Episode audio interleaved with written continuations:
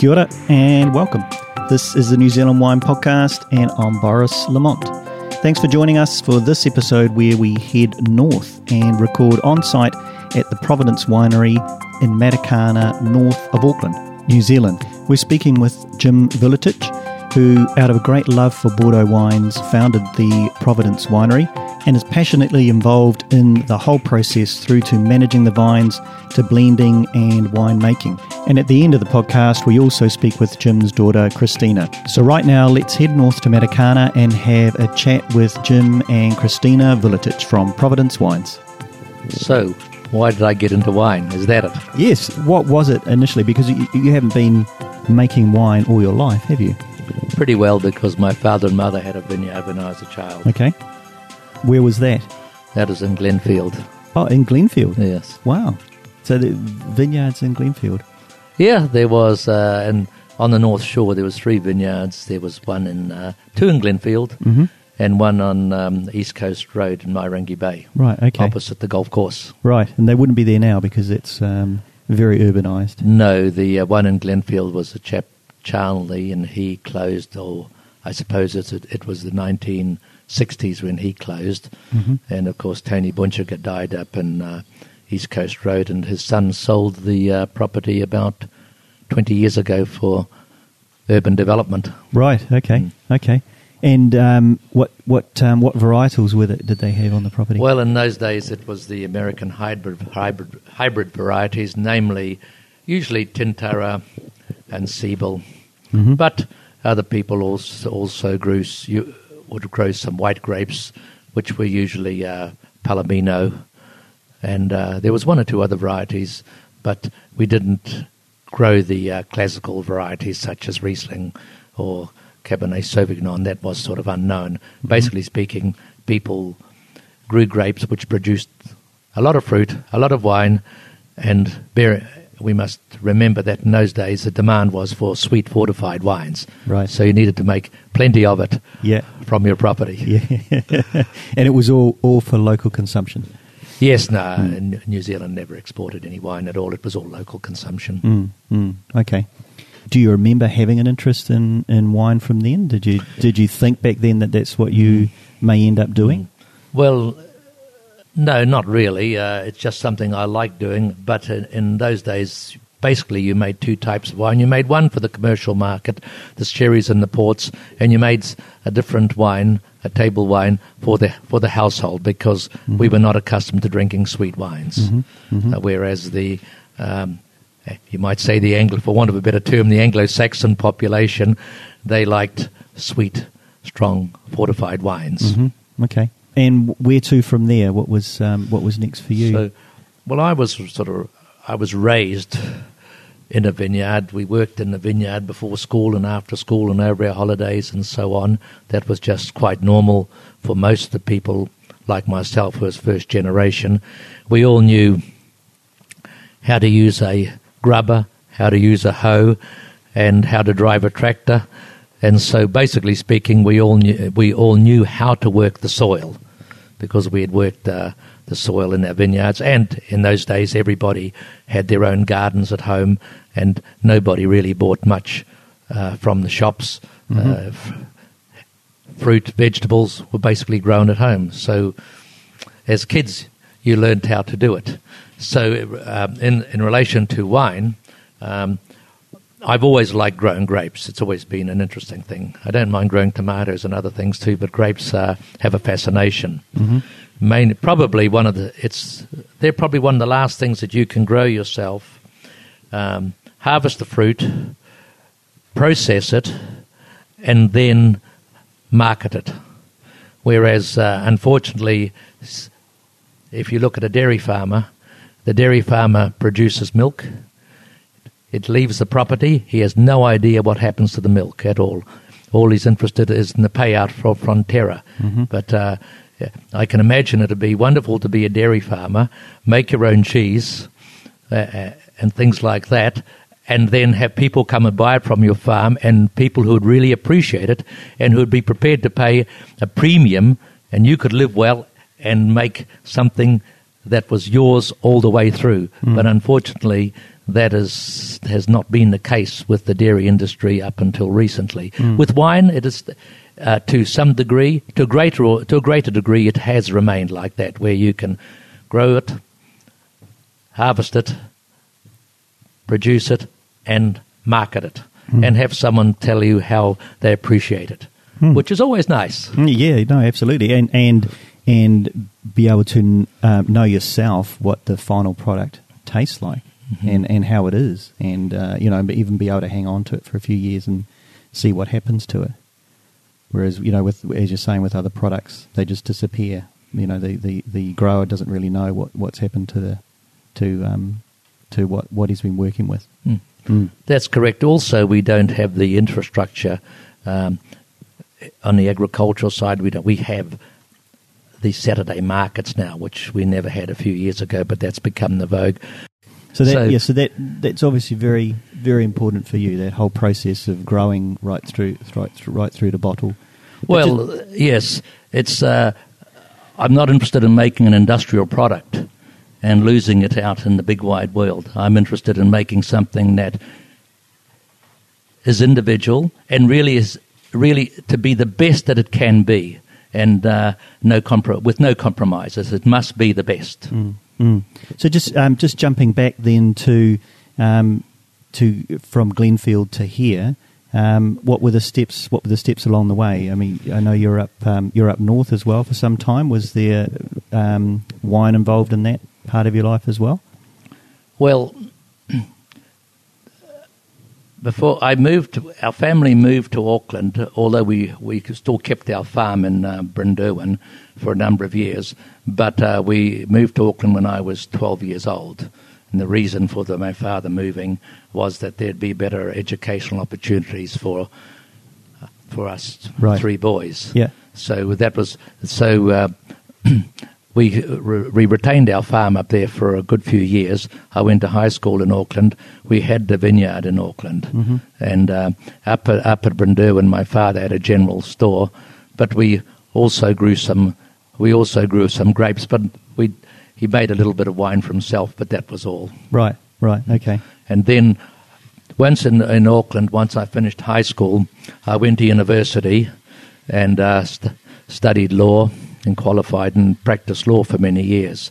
But all during that time I practiced law, I always retained an interest in the vineyard. Mm-hmm. We always worked in the vineyard and took care of the vineyard and so on. And then in 1976, I bought a property up here in Matakana and established a vineyard with my younger brother.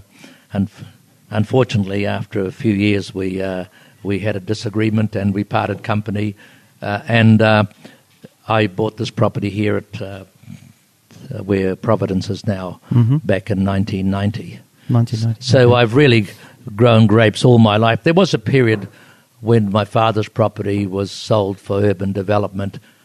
There was a period of about 4 years when I was not involved in growing grapes. Right, okay, just the 4 years. And so what drew you up to here? What drew you up to Matakana? Well, my father had been visiting Matakana before World War II. He had come here to see a friend, and he'd stayed for a couple of weeks and noted that it was in a rain shadow, and he happened to mention if you ever want to grow grapes somewhere, Matakana would be a good place. Mm. And this was just at the time he was selling the Wairau Road property. Okay. And so that obviously stuck with you, and you just how did you come across the land up here? Were you looking for some time? Mm-hmm. Did you have anything particularly in mind as to what you were looking for? Yes, I knew what I was looking for, but one of the features of Matakana or of this area was that there used to be a Met station out at Lee, and that was closed down probably about 40 years ago, probably around about 1970, that was closed down. But I used to have the records of that Met station, and the sunshine hours in Lee are often higher than Nelson. Mm-hmm. So it's one of the, as far as sunshine hours are concerned, it can match. it can match Nelson. Right. Okay. So, yeah. So one of the highest in New Zealand. In New Zealand, it is one of the highest in New Zealand. Mm. Yes. And so, when we came here, we planted a vineyard at Tung Farm Road, which was called the Antipodean. And but subsequently, when our partnership broke up, I was looking for a plot of land where I could continue, or where I could establish another vineyard.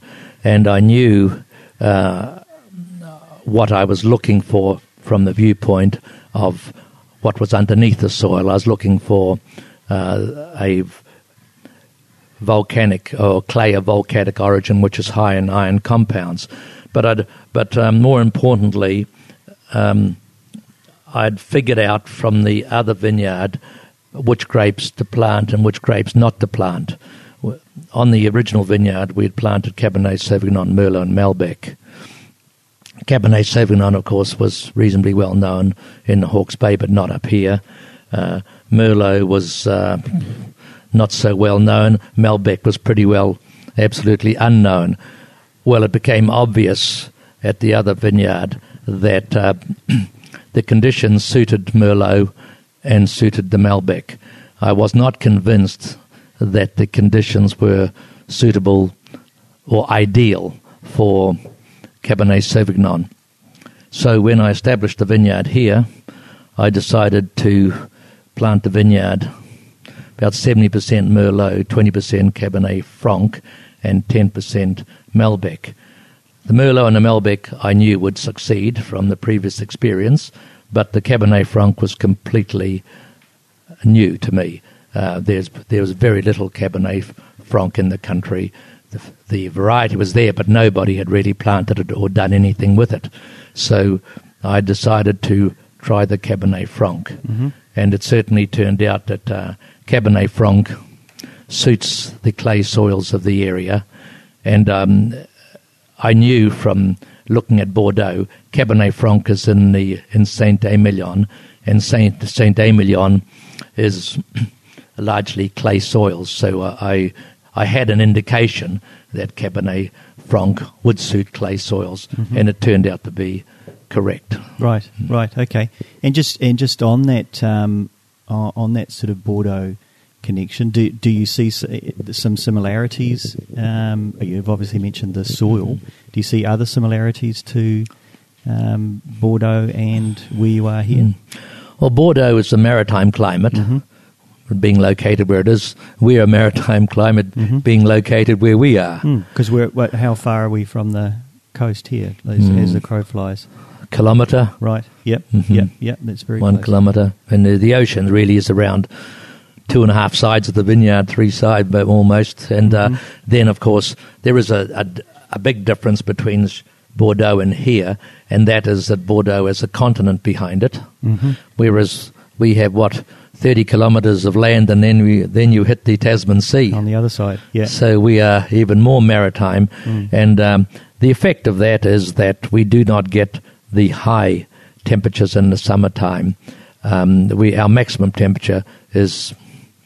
absolute maximum would be 33 degrees, mm-hmm. but normal maximum is about 30 degrees, mm-hmm. where, of course, if you have a continent behind you or a landmass behind you, you get a bigger extreme at that point. It's in our case, it's the oceanic influence modifies it, so we don't get 35 degrees or anything like that. Right.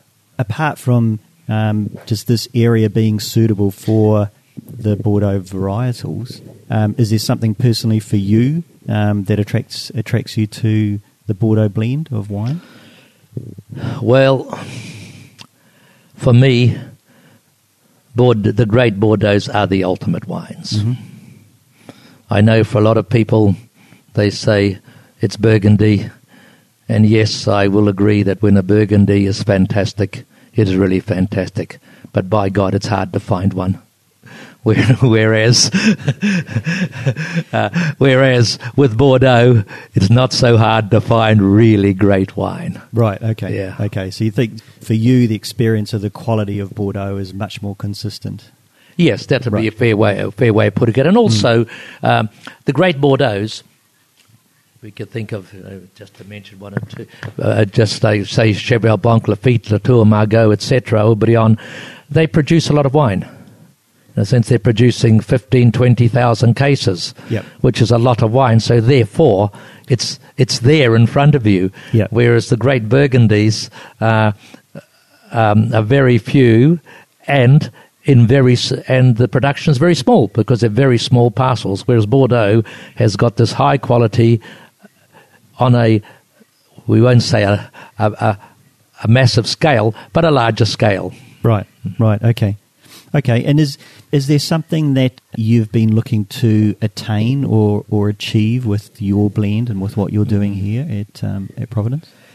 Well, I want to make a wine that can stand side by side or be on the same playing field with as the great Bordeaux. Mm-hmm. Mm-hmm. That has always been my intention and always been my ambition. I must be able to put a bottle of Providence right next to a bottle of great Bordeaux, and it must stand up to it, mm-hmm, and not leave me embarrassed. Okay. For example, in Switzerland recently, we had 94 Chateau Petrus and 94 Providence side by side, the same tasting, 99 Cheval Blanc with 99 Providence. 2005 Providence, 2005 Chateau Figeac, and 2010 Providence with 2010 Chateau Angelus. And all I can say is, at no point did I feel embarrassed. Right, very good. That's quite an achievement. Now, which wine was the best of it and all that sort of thing, that depends on the individual's viewpoint. Mm-hmm. I had people said to me that the best wine at this tasting was a Providence all the way through, but I thought the best wine was a Cheval Blanc. But that's my opinion. That's very generous of you. So at the end of the day, it's wine drinking or tasting wine is subjective. Mm. It's like art. Mm-hmm. It's subjective. Mm. If you're interested in collecting art 50 years ago when you're 20 years old, you look at the modern paintings today, you've got no interest in them. It's a bit like music, I suppose. There's no similarity between Elvis Presley and Amy Winehouse, but we loved Elvis, and my generation not so keen on her. Not to say she's not brilliant, but it's a subjective thing. Yeah, it is. Yeah. Yeah. And so you're involved in the process the whole way. So you're working out there in the vineyard now, and right through to blending, mm-hmm, and bottling. Well, to make great wine, in my opinion, you must work in your vineyard. It's when you work in your vineyard, you see what is going on in the vineyard, and you understand your vineyard. Just to occasionally walk through the vineyard is no more than a cursory look at it, and you don't really know what goes on. For example, this morning I started at 8 o'clock, started mowing the vineyard just before you guys came. And when you sit on the tractor and you look down on the vines as you drive up and down the row, you get a picture in your mind, and you observe things, which and you get a whole overview of your vineyard because you've gone up and down every row and you look down on it. Mm-hmm. You do not get this by taking an occasional walk once a week or once a fortnight. So for me, you must put your behind on the tractor seat to understand the vineyard. And for me to have a vineyard manager as such who wouldn't do that, forget about it, mm-hmm, because he doesn't really know what's happening in the vineyard. I'm on the tractor. I do have a vineyard manager as well who helps make the wine and so on, but we both do everything. We both are on the tractor. He's on, I'm off. I'm on, he's off, because that's the way I insist to keep an eye on the vineyard. Mm-hmm. And I just like working the vineyard. Right. It's right. For me to be on the tractor all day is not a day's work. Right. It's interesting. Yeah. So and anything you do in life that is really interesting is not work. Mm-hmm. No, at the end of the day, it's not a day's work. And then after that, when it comes harvest time, what's your involvement then? Well, basically speaking, I make I make the decision when we should pick the grapes, but over the years, I've always picked my grapes on taste. I do not analyze. Mm-hmm. And I've taught the people who work for me to do exactly the same. So when I say that I decide when the grapes are going to be picked, as I practice, I'd be sitting in my office and my employee would phone me and say, I think the flavour of the grapes has changed, you better come up and try them. Right. And sure enough, they had. Right. Yeah. So you might, I'm not sure it was me who made the decision or the employee. Yeah. But the truth on wine and on food is what you taste on the tip of your tongue. All the scientific parameters really mean nothing.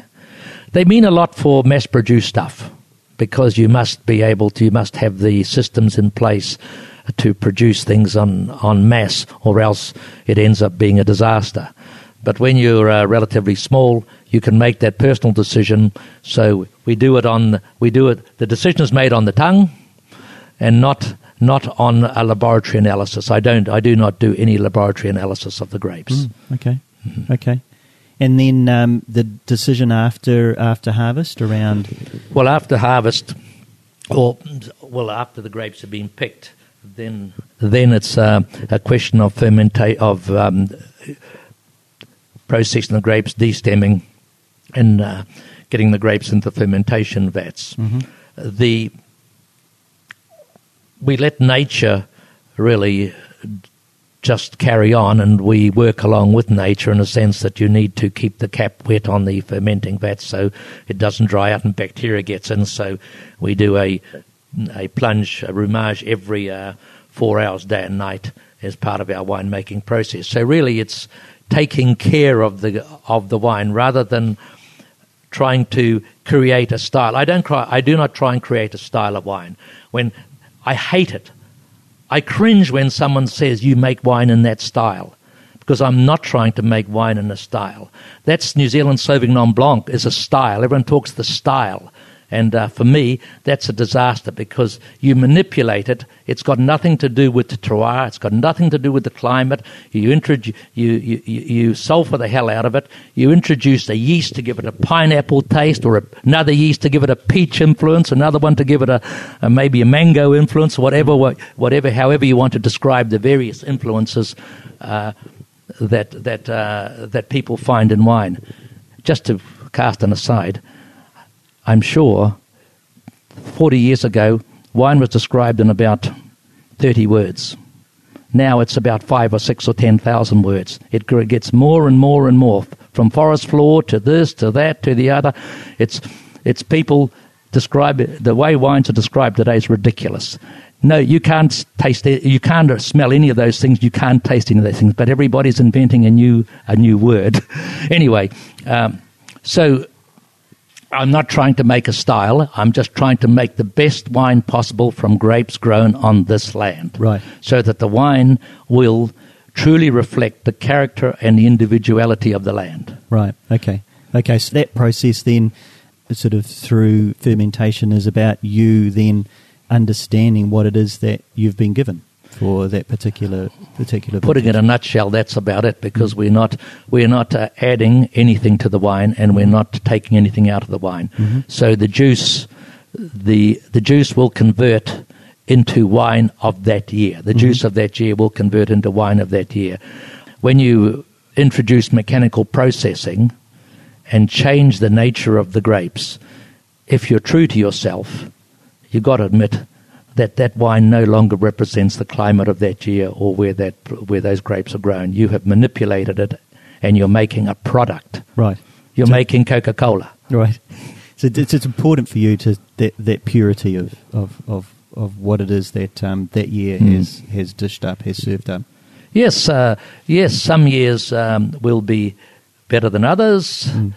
That's just nature. Mm-hmm. If you work with nature. And just as in some years, if you're a dairy farmer making your own cheese, some years the cheese would be different because the grass is more lush that spring, or something like that. Yeah, it depends on what nature gives you. And what about the blend itself? The you know, the proportion of varietals that you have, and that how's that decision come about for you? Well, I have, being a small vineyard, you pick everything perfectly. So there is no, I do not have a second wine. Mm-hmm. Either the wine is all of one, good, very good, or brilliant, all of the other, just lousy that year. Right. There's no halfways. Different if you have a big vineyard and you're picking over an extended period of time, mm-hmm. And maybe like the Bordeaux Chateaus who are picking over an extended period of time, you might end up having good weather at the beginning and bad towards the end, mm-hmm. or bad at the beginning and good towards the end. So you'll have different, you'll have these different parameters. But we are quite very small, so we don't have that. We don't have that. Not so much a problem. We just don't have that feature. Mm-hmm. So therefore, if all the fruit is all the wine, or the fruit is perfect, the resulting wine is perfect. The question is, what is the correct blend? We all talk about that. What might be the best blend when you bottle it may not end up being the best blend in the ones that's been 5 years or 10 years in the bottle. So all you can say, it's the best at the time you bottle. Yes. So if I've tried bottling small amounts in different blends and marking which one I thought was the best blend, but 5 years later I've changed my mind. And the one which I bottled as the best blend, as far as I'm concerned, is not as good as the one that I only did 10 bottles of. Right. So maybe I should have done that blend. You can't go back there. You can't go back, you know. All you can do, there's Professor John Morton many years ago. He was a lot of people around Auckland know who he was. He was quite a personality. When I was at high school, he delivered a speech at the high school as a guest speaker, and he was introduced as an expert in zoology, and I was probably 15, 16 years old at the time, and I remember John Morton saying to the headmaster who introduced him as an expert and thanked him for introducing him as an expert, but then he turned around and said, of course, the definition of expert is X being the unknown quantity and spurt being a drip under pressure. And that stayed with me since I was about 15 or 16 years old. So I started high school in 1959. So it was about 1960 or 61, probably 61 when I heard this. That's great. Yeah, Professor Morton died about 4 or 5 years ago. He lived for a good old age. Right. That's very good. That's very good. Yeah. So we skipped ahead to bottling, but just in between that. So when I assemble the wine, I'm the drip under pressure. Yeah. You see? Yeah. It's still a very natural process. Yeah. So we sort of jumped ahead to bottling, but what sort of impacts the decisions for you, or is it fairly consistent around what you do with the blend as to how long you leave it, in the vat or under oak or? Well, the length of time in the vat is dictated by the speed and the characteristics of the fermentation. Mm-hmm.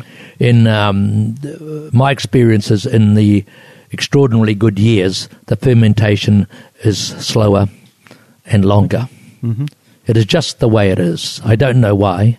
Why should it be that that fermentation would take a week longer or 4 or 5 days longer in the brilliant years over the other years? Then when we put it into the vats, and I use 100% new oak every year, I never use oak for a second year. I have a strong opinion about that. If you have the quality of juice or fermented juice to go into the vat, into the barriques, to get the maximum, you need to have new barriques. It's going to give what it's going to give brand new. When it's been used once, it can no longer give what it could give when it was new. Mm-hmm. It's pretty simple. But all this reshaving of barrels and all that is not the same because that's just the way it is. Mm-hmm. Mm-hmm. But once it's in the in the barriques. So we'll go back to fermentation. So basically speaking, the length of fermentation is controlled by what nature does. Yep. Yeah. Then once it's in the barriques, we do racking every 3 months to clarify the wine. Mm-hmm. And that clarifies slowly over the period of the 2 years that it's in the barriques. Basically speaking, the wine is in the barriques 22, 24 months, depending on the year. We never touch the wine in bad weather. We only handle the wine for racking and that sort of processes in good weather. Mm-hmm. The old boys knew that. Well, it was known 200 years ago. If you want to have clear wine, you only touch it when there's fine still weather, which means high barometric pressure. Okay. You don't touch it in low barometric pressure. Mm. And certainly about 50 years ago or so, the scientific world in France discovered why. Okay. So the old boys were right anecdotally, and you know, 300 or 400 or 500 years later, the scientific world catches up to them. But they didn't understand it, but they knew it. Yeah. And the many things in life are like that. Mm-hmm. So how long in the barriques depends on the year, also depends on the weather.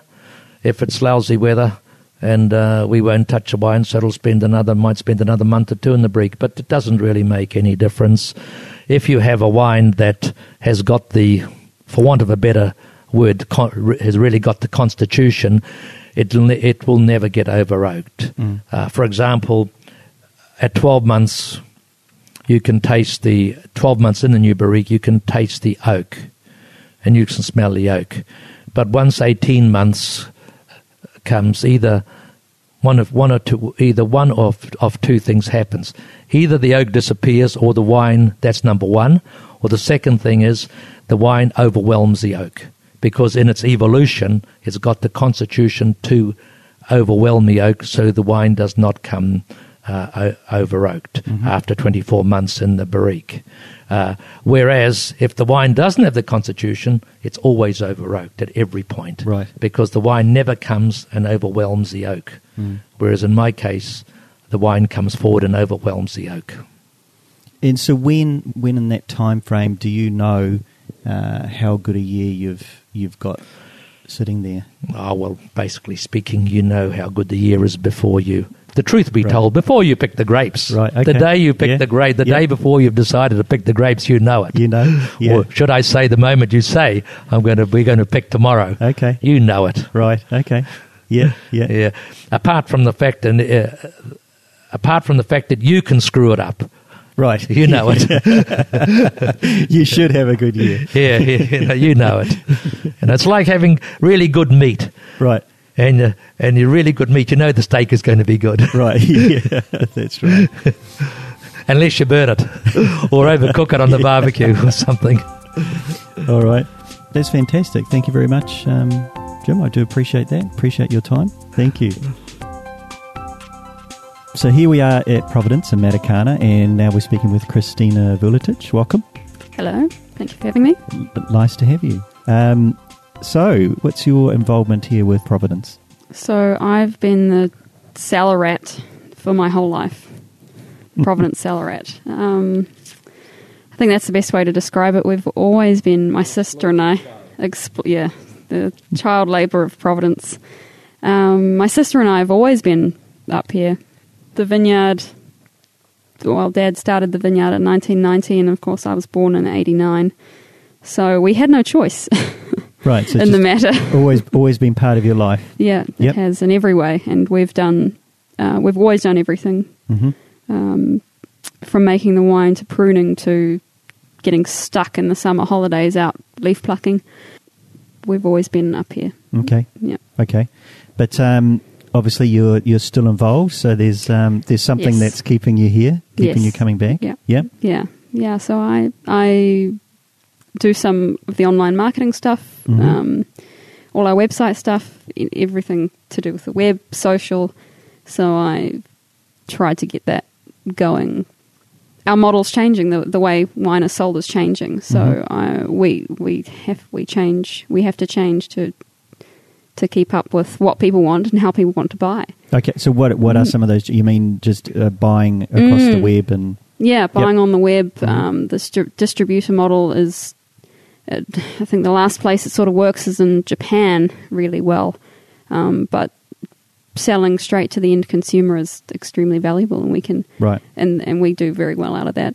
You know, we have a really good customer base, a very tight customer base that like us. And we like them a lot too. Right. Okay. And so that's what we do. Lots of loyalty there. So that's how we sell to them.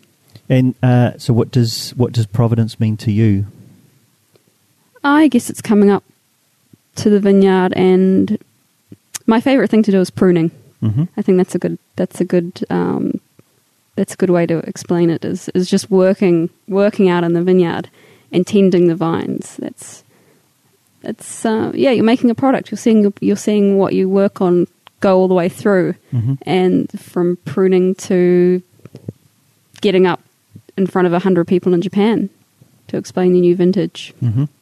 That's what keeps me coming back. Right. It's an incredible experience, and we meet amazing people all around the world. Yeah, and that's something unique about it, isn't it? It's the every year, from seeing the buds right through to bringing a product to customers and seeing how they enjoy the product and interact with it, if you like, and how hard we work on it, and they see how hard we work on it, and you know, our love of it, they see our love of our product, and it goes through to them, and they appreciate what we do. So it's certainly not easy. No, it's not. But we wouldn't do anything else. And you're involved. You're starting to get involved with the winemaking. I've always been involved with the winemaking. In fact, I have planted we have grafted over some Chardonnay. Oh, is that right? Grapes. So that's a new one for Providence. So, and that's my project. Okay. So I will be making the Chardonnay. Wow. From next year or the year after. So we're always been involved. So when was the Chardonnay planted? We grafted it over. So we grafted over some Merlot, I think. So we've got a really lovely deep root structure. So we grafted over Chardonnay 2 years ago, almost 3 years ago. Okay. So it's sort of coming up, I'm ready to go now. Okay. Well, first vintage anyway, very small. Yep. But we'll see what we get. And so we're in a particularly dry part of the vineyard with a deep root structure in it, and we'll see what it does with the clay, but I think it's in the best place it can be for a Chardonnay. Yeah, that's exciting. And why Chardonnay? It's my favourite white wine. It's the good enough best reason. White wine in the world. Yeah. Good. Okay, and also, is it the Four Apostles you're involved with too? Yeah, so we developed the Four Apostles, my sister and I, just as a thought experiment. As an experiment, really, and 05. And it's interesting, at about the 5-year mark, the Syrah integrates extremely well with the private reserve and becomes its own wine. And people who were doubting do not doubt anymore. Right, okay. Which is good. So it needs that 5 years, you think? Yeah, and Providence really hits its stride at year 10. Mm. Okay. That's when we really hit our stride. So, it starts integrating, and then at the 5-year mark, you can see the real length and characteristics of Providence come out for the 10-year, for the 20-year mark. Okay. Okay, very good. And the future for you with Providence? I'll come up and prune, pack wine. Hang out with your dad. Yeah, hang out. Drink a few bottles of, I don't know, some Cheval Blanc if there's any around. It's always fun. You haven't found it all yet. Not yet. It's hidden. Yeah, so we'll carry on. It's good fun, and we meet great people. Very cool. Oh, well, I'm personally excited to see what happens with the Chardonnay. Yes, it's going to be very interesting. Yeah. I think, there are a number of people around the world that are waiting with bated breath. So, fingers crossed. Cool. All right. Thanks, Christina. Thank you. It's fantastic. We've been speaking with Jim and Christina Vuletich from Providence Wines in the sunny Matakana, north of Auckland, New Zealand. If you want to hear more about any of the New Zealand podcasts, just check us out online.